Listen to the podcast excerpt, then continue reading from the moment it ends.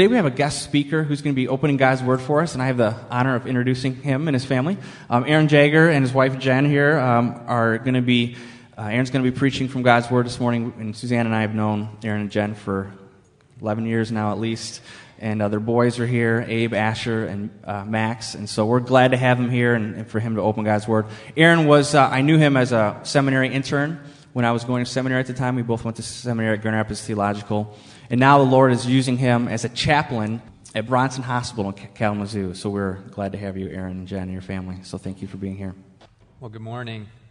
As Travis said, um, we've known each other for, I guess it's probably about 11 years, yeah. And, um, and so it's a real joy for me to be here um, in this place today.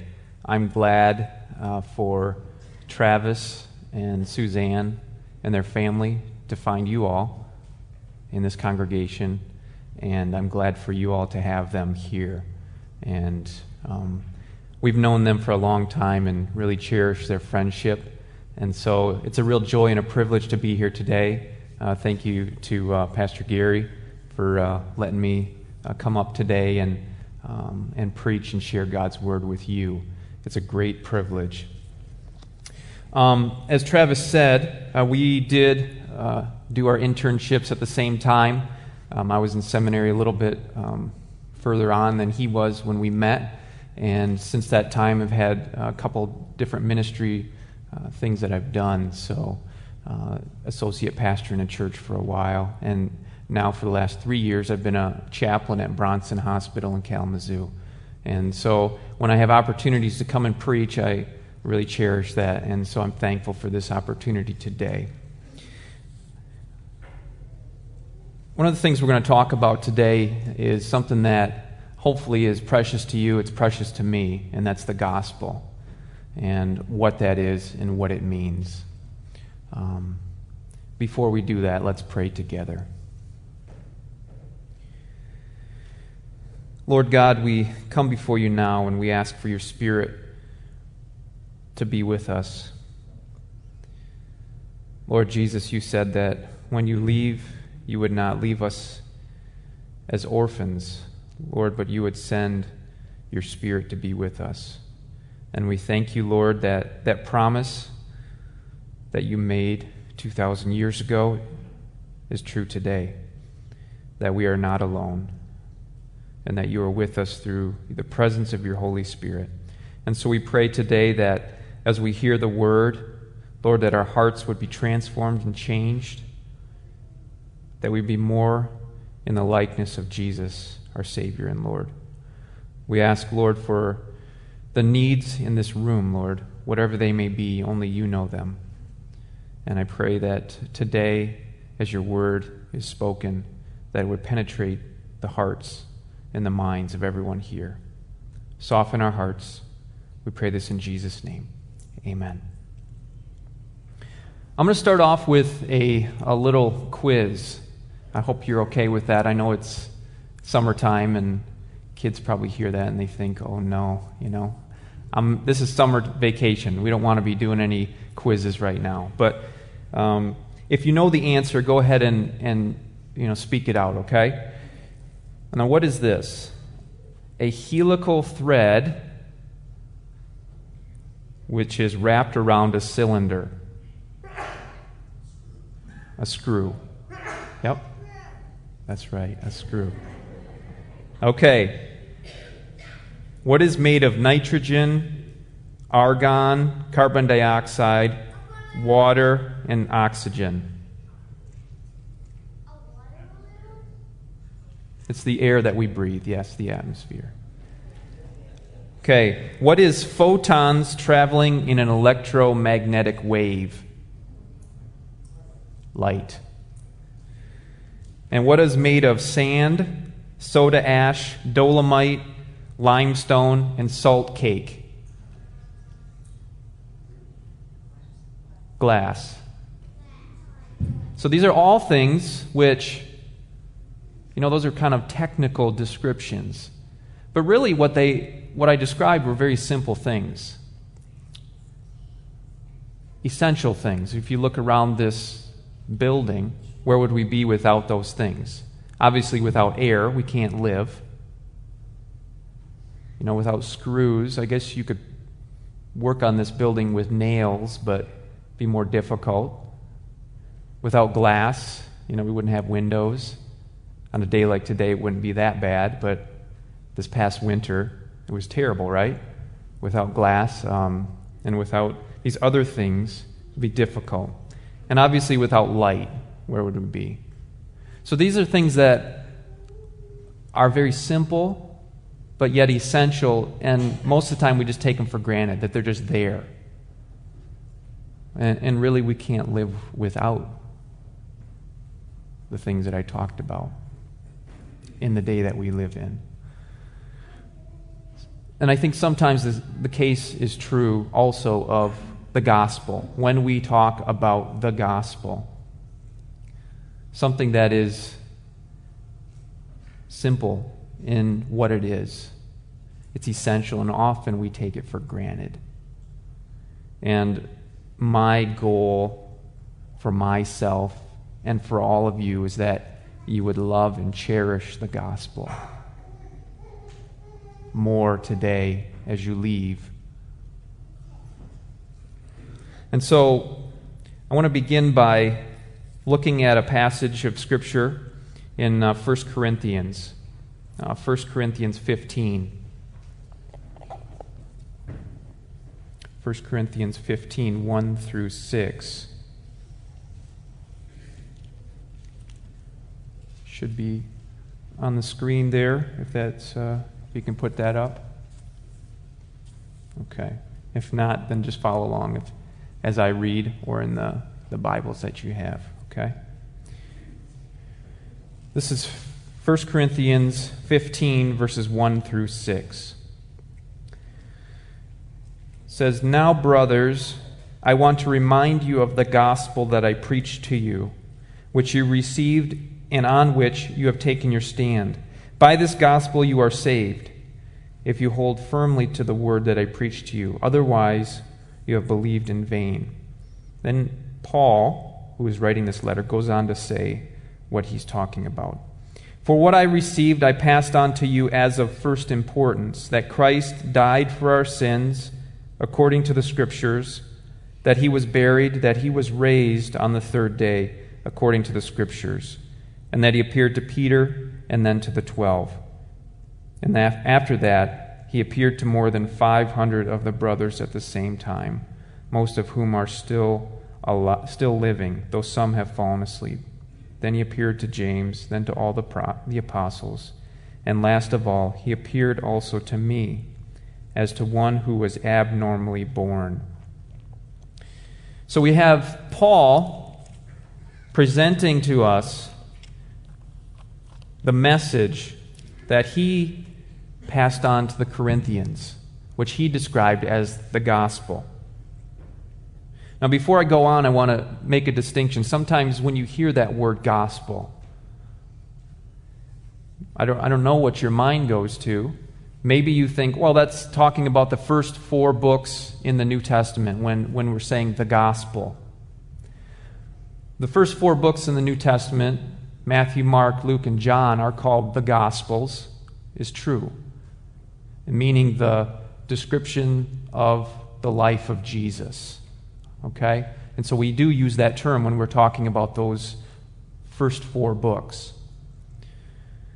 Today I want to refer to the gospel as the succinct message of salvation that God has presented through the life, the death, the resurrection of Jesus. And so that's why I wanted to start off with this passage from 1 Corinthians 15, because Paul is saying, This is, this is what I pre- preached to you. This is the message that I brought to you. This is the gospel, meaning good news. It comes from a Greek word which means good news. So he's saying, This is the message, which is good and I'm presenting it to you. And I think that a lot of times when, when we hear about the gospel, sometimes we think about it as something like life insurance. Now, I'm not a, an insurance agent. Maybe there are some here, so you can go through the ins and outs of what life insurance is about. But essentially, what it is, is, is something that you buy or pay toward, and it's just there just in case, okay? And you don't get it cashed in until you die. Sometimes I think we look at the gospel, the, the message of Christ's death, burial, resurrection, ascension, as life insurance. We believed it once, maybe long ago, maybe recently. But really, we don't get to, in a sense, cash it in until we die. Between now and then, the gospel doesn't really affect us. It, it isn't important to us on a day to day basis. And I want to draw our attention today that that is not the case, that the gospel is essential to us every day, every hour. Whether we did receive Christ as the Lord of our life, the forgiver of our sins many years ago, the gospel is essential for us every day and precious. So we looked at what Paul said. And now I want to go to a passage in Acts, in Acts 3, and we're going to look at this a little more in depth. In Acts 3, verses 1 through 10, this is Peter and John going to the temple, and, and they meet a lame man on the way in. And Peter says to this man, I don't have silver or gold to give to you, but what I do have, I do give. And, and in the name of Jesus, the man is healed. And so, on the heels of that, we have what happens in 11 through 20. And let's read that together. Now, while the beggar held on to Peter and John, so this happened in the temple courts, all the people were astonished, and they came running to them in the place called Solomon's Colonnade. And when Peter saw this, he said to them, Men of Israel, why does this surprise you? Why do you stare at us as if by your own power or godliness we had made this man walk? The God of Abraham, Isaac, and Jacob, the God of our fathers, has glorified his servant Jesus. Now you handed him over to be killed, and you disowned him by, before Pilate, though he had decided to let him go. You disowned the holy and righteous one, and asked for a murderer to be released to you. You killed the author of life, but God raised him from the dead, and we are witnesses of this. By faith in the name of Jesus, this man whom you see and know was made strong. It is Jesus' name and the faith that comes through him that has given this complete healing to him, as you can all see. Now, brothers, I know that you acted in ignorance, as did your leaders. But this is how God fulfilled what he had foretold through all the prophets, saying that his Christ would suffer. Repent then and turn to God so that your sins may be wiped out, and that the times of refreshing may come from the Lord, and that he may send the Christ who has been appointed for you, even Jesus. So we have here people coming to Peter and John. And Peter articulates the message of the gospel in a very similar way that we heard Paul talk about. Um, but we're going to look at some of the, the key things that he talks about here. And I think that the place that we need to always start is that the gospel is about the glory of God, that it's about God being glorified. In verse 13, it says, The God of our fathers has glorified his servant Jesus. So, God the Father has glorified Jesus through what he did. He came, lived a perfect, sinless life went to the cross. He bore the sin of all those who would receive him and believe on him. And he rose again. And Peter says that God the Father has done this to glorify Jesus. And I think that this is so essential for us to, to begin in this place, to know that the gospel, the life, death, resurrection of Jesus was done to bring glory to him. Jesus going to the cross was primarily about him being glorified, that we would make much of him, that in our receiving of him, he would be glorified. And in 2 Corinthians 4 4, it talks about the light of the gospel of the glory of Christ. Saying right in that text that the gospel is about the glory of Christ.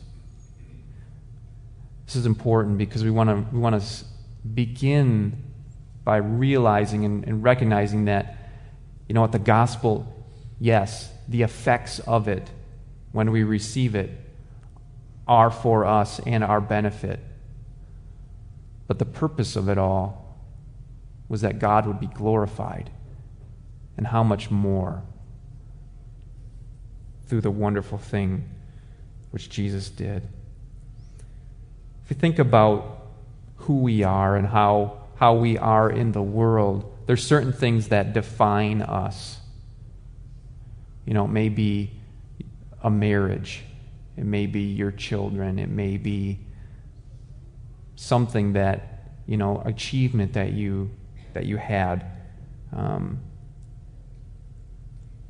people like what defined Neil Armstrong?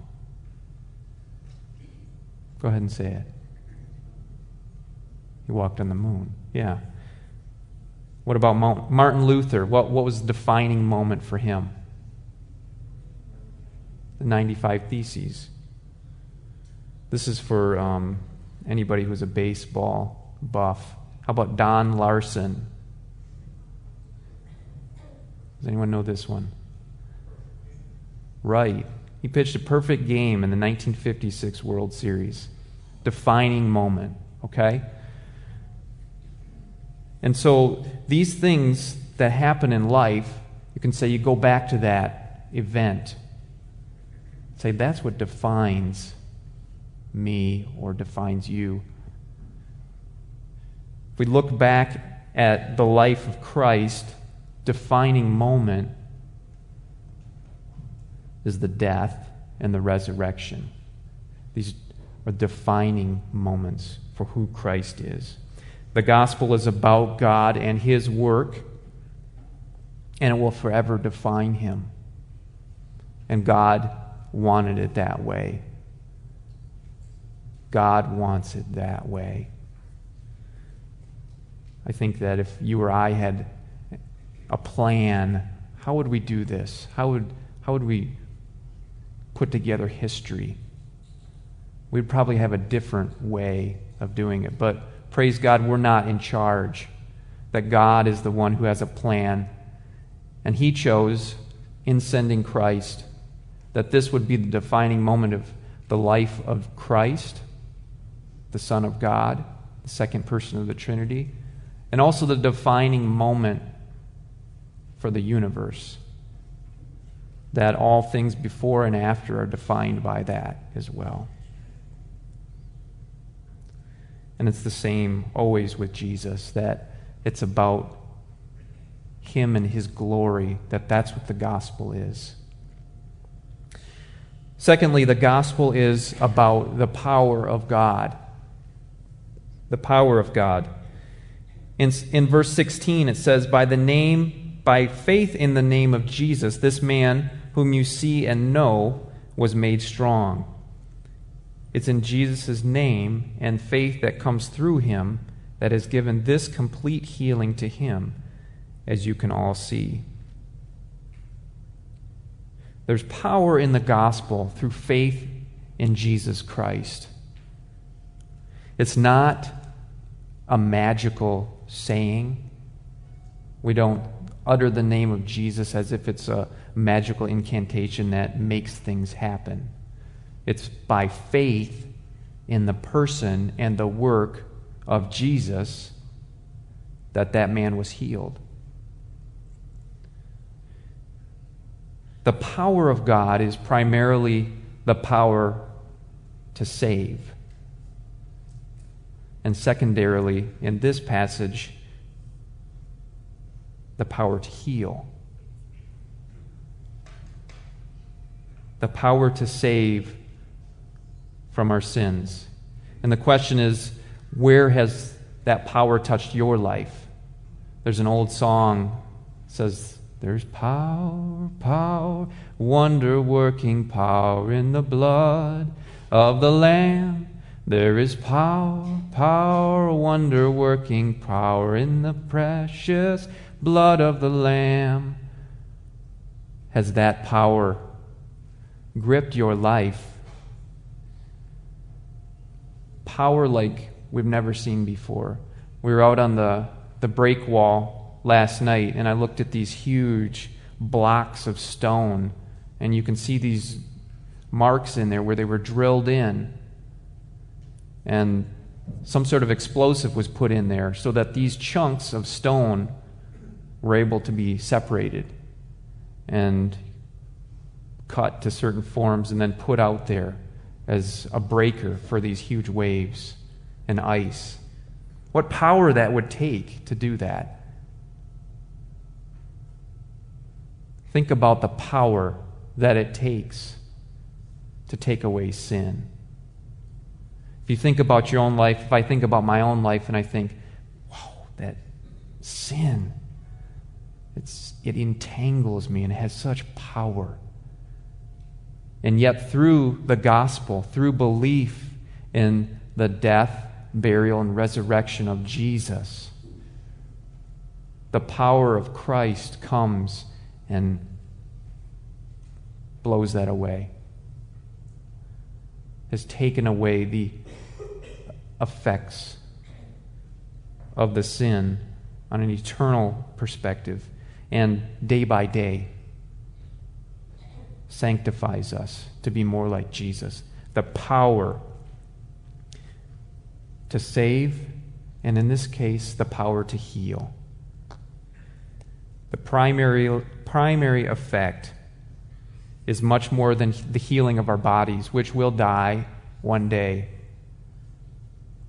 This man that was healed here, he's not living in bodily form today. But if he received Christ and the gospel, then he is living in glory with Jesus. And that's really what the primary effect for us is of the gospel. And if we look at verse 19, what a sweet, sweet verse it is. Peter says to all those listening, he says, Repent then and turn to God so that your sins may be wiped out, that the times of refreshing may come from the Lord. The gospel is also about our salvation and our joy. About our salvation and our joy. And in this, it's, it's similar to what Paul talked about in 1 Corinthians 15. Peter says earlier on, he says that, you know, you acted in ignorance by causing Jesus to suffer and die. It was your ignorance. You, you didn't know. And on some level, that's true. You know, sometimes we can perhaps do sin and we don't understand fully what, what it is. But in another sense, we know that the sin of Adam is carried throughout history to every one of us, that that sin is always there and has been. So we, like those who put Christ on the cross, sometimes act in ignorance and sin. And Peter says here, he says, repent and turn to God. Repent. You're going this way. Turn to God turn the other direction. Do an about face. I don't know if anybody here is, has a, a military background, but that's what I imagine troops marching, and they say, you know, do an about face where you're going to turn around and go the other direction. That's what Peter is saying. He's saying, Repent then, turn to God, so that your sins may be wiped out, the primary effect of receiving the gospel of Jesus. That our sins would be wiped out.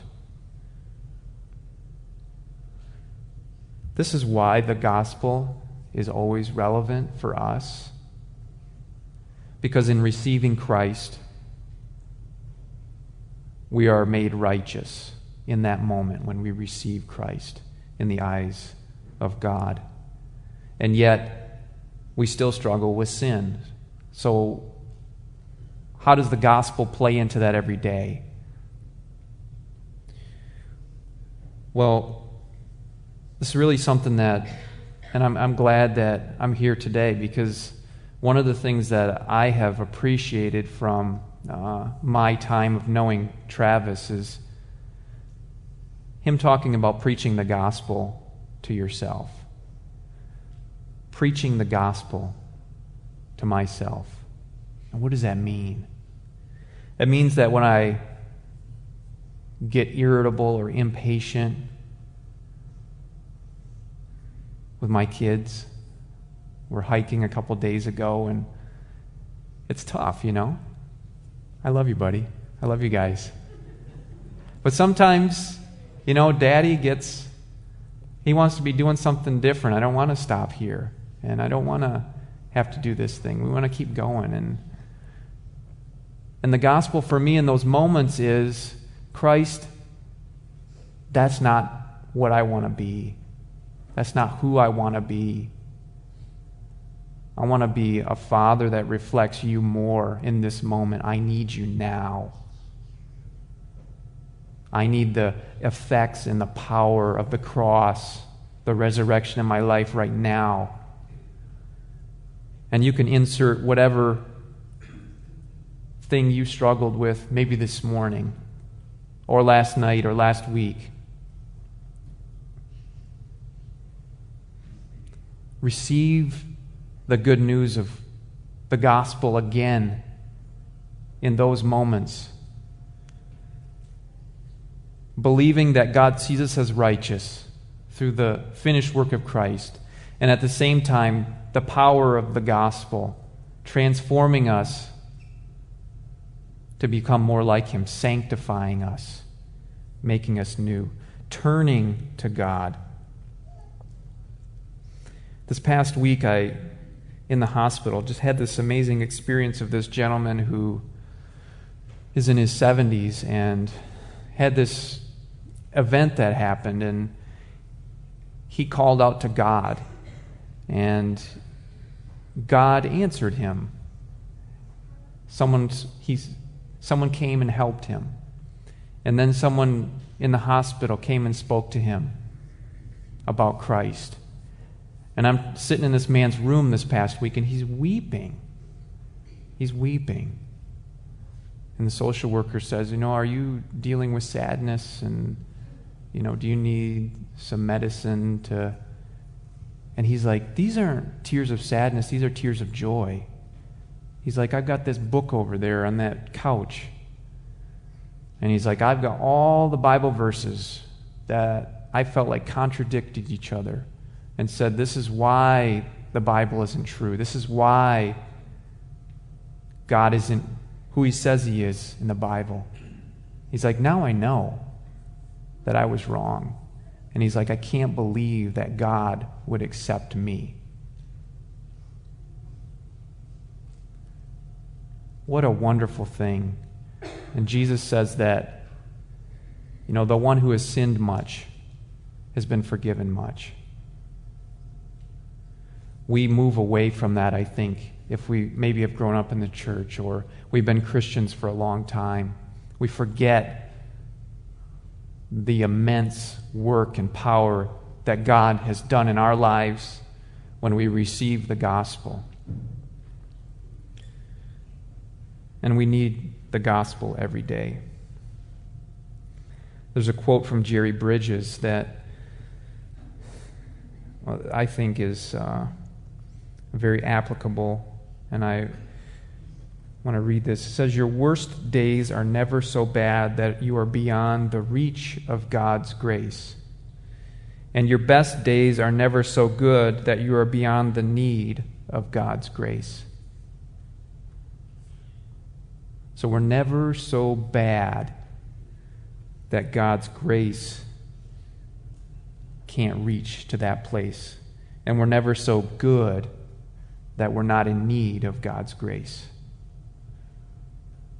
In receiving and believing and loving the gospel and understanding our own sinfulness and the greatness of what Christ has done through the cross and the resurrection gives us a deeper appreciation for our salvation and a motivation for evangelism. I think about, you know, a couple hundred feet from here, there were some kids who heard the gospel this week. Let's pray that those seeds that went in would bear much fruit. Maybe they don't understand fully what that means. But that's one example. And maybe you're with your neighbor, loving on them so that they would receive and hear the message of the gospel, or your coworker or your family member you're praying for them. You're sharing the good news of the gospel. When we again remember and see the greatness of God's grace through the gospel, it fuels and motivates us to share that, articulate that message to others. So, I want us to think about how we can or how we are sharing and cherishing the gospel. In just a moment, I'm going to pray, and I want you to think about what am I doing to, to cherish, to love what God has done in my life, and how is that motivating me to go out? Knowing that God has been glorified in what Jesus has done, primarily, that there's power in the message. As it says in Romans, I am not ashamed of the gospel, for it is the power of God for salvation, power. And that it's about salvation and our joy as well. It's all wrapped up, all wrapped up together in the message of the gospel. How are we cherishing that? How are we sharing that? In Matthew 13, there's a couple real short parables that Jesus talks about where someone is out in the field and he finds a treasure and he buries that treasure again and he goes and sells everything so that he can have that field and buy it and, and have that treasure. And then it talks about someone going out and finding this precious pearl the most amazing pearl and giving everything for that one thing? Do we have the same passion? Do we have the same desire and motivation in what we have received?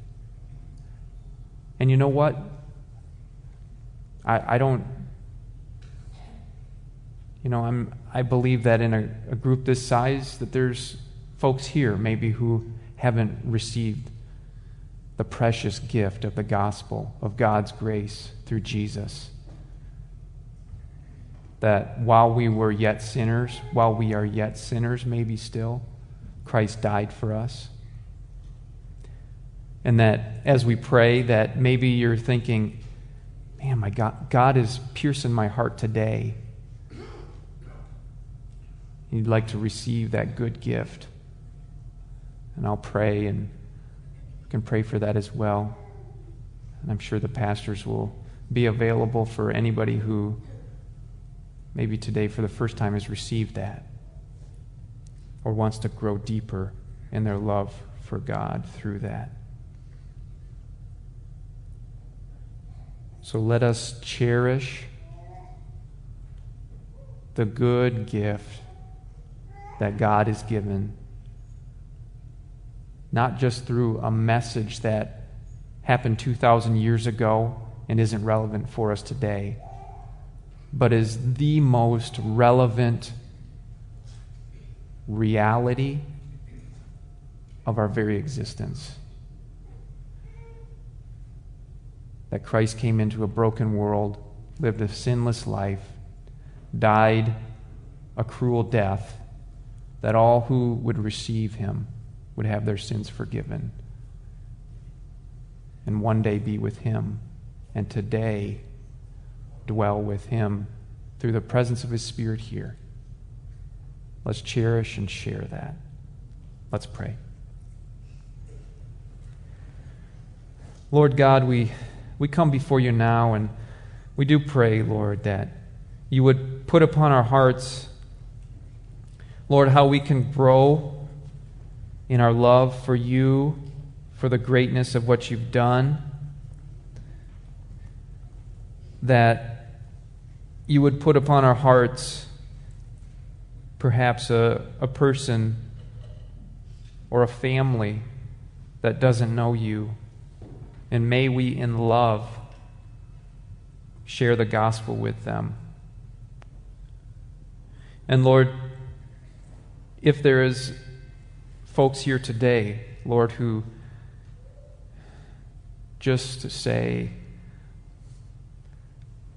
maybe like the man I met this week, there's so many reasons why I don't want to believe. And yet, Lord, today by your Spirit, you've pierced their hearts. Pray, Lord, that today that they would receive the good news. Oh, so good.